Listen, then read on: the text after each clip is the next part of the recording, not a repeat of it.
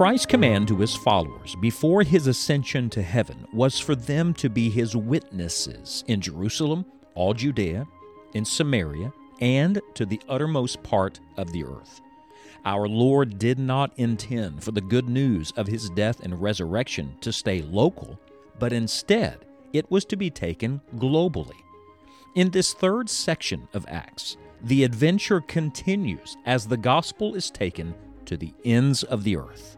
Let's join Scott Pauley now for today's study.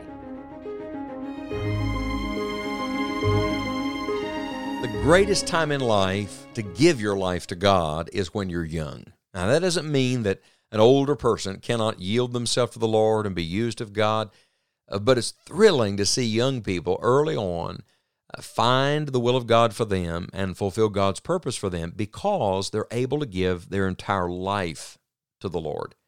And I'm convinced that one of the things we need at this particular juncture is we need to be enlisting young people for God's work. Now, let me explain to you what I mean by that. I don't mean by that that every young man is going to be a pastor or that every young lady is going to be a missionary. Many of them will be. But I do believe that every young person should learn as early in life as possible that the greatest work in the world is the work of God, and the greatest thing they can do with their life is connect themselves to what God is doing in this world. So, yes, I'm on a recruiting mission today. Yes, I have an agenda, and it's not mine, it is the Lord's. Uh, we said in our last study that we need workers. Well, let's start with the young people. Let's start by praying that God would raise up another generation of young men and young women who will give themselves to God and let God use them. This is very dear to me because as a very young man, God dealt with me about serving the Lord with my life. And uh, people encouraged me. They prayed for me. They came alongside me. Uh, they they encouraged me and helped me get started. They put up with me. They taught me. Uh, they very patiently brought me along. And I'm forever indebted to so many precious people uh, who gave me a shot. And so we turn to our text today because what I'm talking about today is not my idea, it comes straight from God's Word. We're in Acts chapter 13, and listen to verse number 5. You remember that Barnabas and Saul have just been set apart and sent out by the church. And the Bible says in verse 5 And when they were at Salamis, they preached the word of God in the synagogues of the Jews, and they had also John to their minister. Don't miss that. See, nothing is incidental in Scripture, nothing is just informational. Uh, there, there is a truth here we must not miss. In fact, this is not the first time that we've seen this John, who is their minister. Uh, back up to the previous page and look at Acts chapter number 12 and verse number 12. Do you remember when Peter was in jail? There was a prayer meeting going on. It was at a certain house. The Bible says when Peter got released, he had considered the thing. He came to the house of Mary, the mother of John, whose surname was Mark, where many were gathered together praying. This is the same young man. John Mark, that's his name. And so uh, he, he shows up first in a household uh, I would point out to you, he shows up in a household of prayer. That's very important. Every good thing grows in the garden of prayer. Then he's mentioned again at the end of Acts chapter number 12, where the Bible says, And Barnabas and Saul returned from Jerusalem when they'd fulfilled their ministry and took with them John, whose surname was Mark. So he, he came from mother's house, from the place of prayer, and now he is He's traveling with Barnabas and Saul. They, they bring him along for the ride. By the time you get to our verse today, Acts chapter 13 and verse number 5, he is no longer just observing, watching, traveling with them. The Bible refers to him as their minister. Somebody said uh, this is one of the first missionary interns, uh, a young man getting his experience, working as an apprentice, if you will, in the work of the Lord. But do you see the, the progression do you see the growth in this young man's life? Now, this is not the end of the story either. We'll come to him again. There'll be a time where he has a failure. Uh, he'll depart from the missionary team. He'll go home. We don't know all the reasons why. Uh, in fact, Paul's going to get a little exasperated with him and frustrated with him. That's not the end of the story either. When you look at Paul's final letter in 2 Timothy, guess who he asked for? The same young man. Uh, bring him. He's now profitable to me for the ministry. Uh, what a beautiful story. There's an ebb and flow to this young man's life. But isn't there in all of our lives? I mean, honestly, uh, don't don't all of us have a lot to learn? Haven't all of us had opportunities for somebody to be patient with us? We've made mistakes. We've been restored. We've tried it again. We must do that now for another generation of young people. We must enlist young people for God's work if this glorious gospel is going to continue to advance in our generation.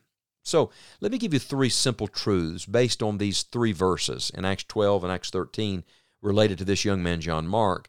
Uh, this is really what every young person needs if we're going to get them plugged in to what God is doing in this world. Uh, first of all, they need to, to be exposed to people of prayer. That's where it all started for this young man in a prayer meeting, uh, connected to, to a praying church. If we want to see young people get a passion for souls and a heart for the work of God in this world, uh, we don't just need preaching meetings and we don't just need activities and fun and games. They need to get serious about the things of God. They need to learn something about talking to God themselves. They need to learn something about prayer. And I would point out to you, it started in his home. This is ideal. This is really where it should start, not at the church house, but at our house. We should be teaching our own children. Mom, dad, uh, develop a spiritual uh, temperature in your home that is on fire for the Lord, and your kids will catch that. Uh, pray over them, pray for them, pray with them. Let them pray, uh, because in the spirit of prayer, God has liberty to speak and work and move. A second thing that every young person needs is not only exposure to people of prayer, but they need the opportunity to spend time with people who are in God's work. That's what happened here with Barnabas and Saul. John Mark was just an observer, if you will, initially. He's a young man traveling with them, seeing it. I still remember uh, some of the first people who took me with them and taught me how to give the gospel, how to begin a conversation with someone about their soul, how to pass out a gospel track, how to pray with someone. Uh, basic, simple things. Someone said, More is caught than is taught. There's so much truth in that. And so I would challenge you get your young people connected to prayer, get your young people spending time with people who are currently serving the Lord and who have a heart for God. And then here's where they, they get off the bench and get in the game. It's our verse today, Acts 13, verse number 5. They must learn to minister themselves. The Bible says they had also John to their minister. Literally, the word is servant. Uh, you, you don't begin by giving young people something to be in charge of, you begin by letting them serve. In the Old Testament, we're told that it's good for a man that he bear the yoke in his youth. What is a yoke? It's an instrument of service, of labor, of work, of bearing of a burden. Uh, look, we've raised a whole generation of young people who know very little about hard work. We must instill the right kind of work ethic in them, especially as it relates to the work of God. Don't do everything for them. Uh, let them learn to serve. They won't do it right the first time. They'll make messes just like we all have. Join the club, get in line, take a number. But, friend, I want to tell you, God wants to use John Mark, and God is going to use John Mark. But first, a Barnabas and a Saul have to see God at work in the life of that young man and say, Look, we're going to invest in you. We're going to instruct you, we're going to influence you, and we're going to involve you. By the grace of God, let's get another generation of young people. Start with one, start with somebody, but let's get some young person connected to the spirit and, and practice of prayer, observing and watching the work of God as others are serving, and then participating themselves in the greatest work in the world. Let's enlist young people for God's work.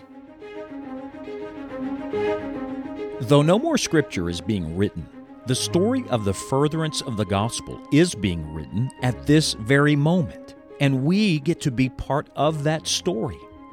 The heart of our Savior is as passionate for the lost today as it was just before he ascended in Acts 1. Will you get in on what God is doing in the world today to reach the lost with the gospel?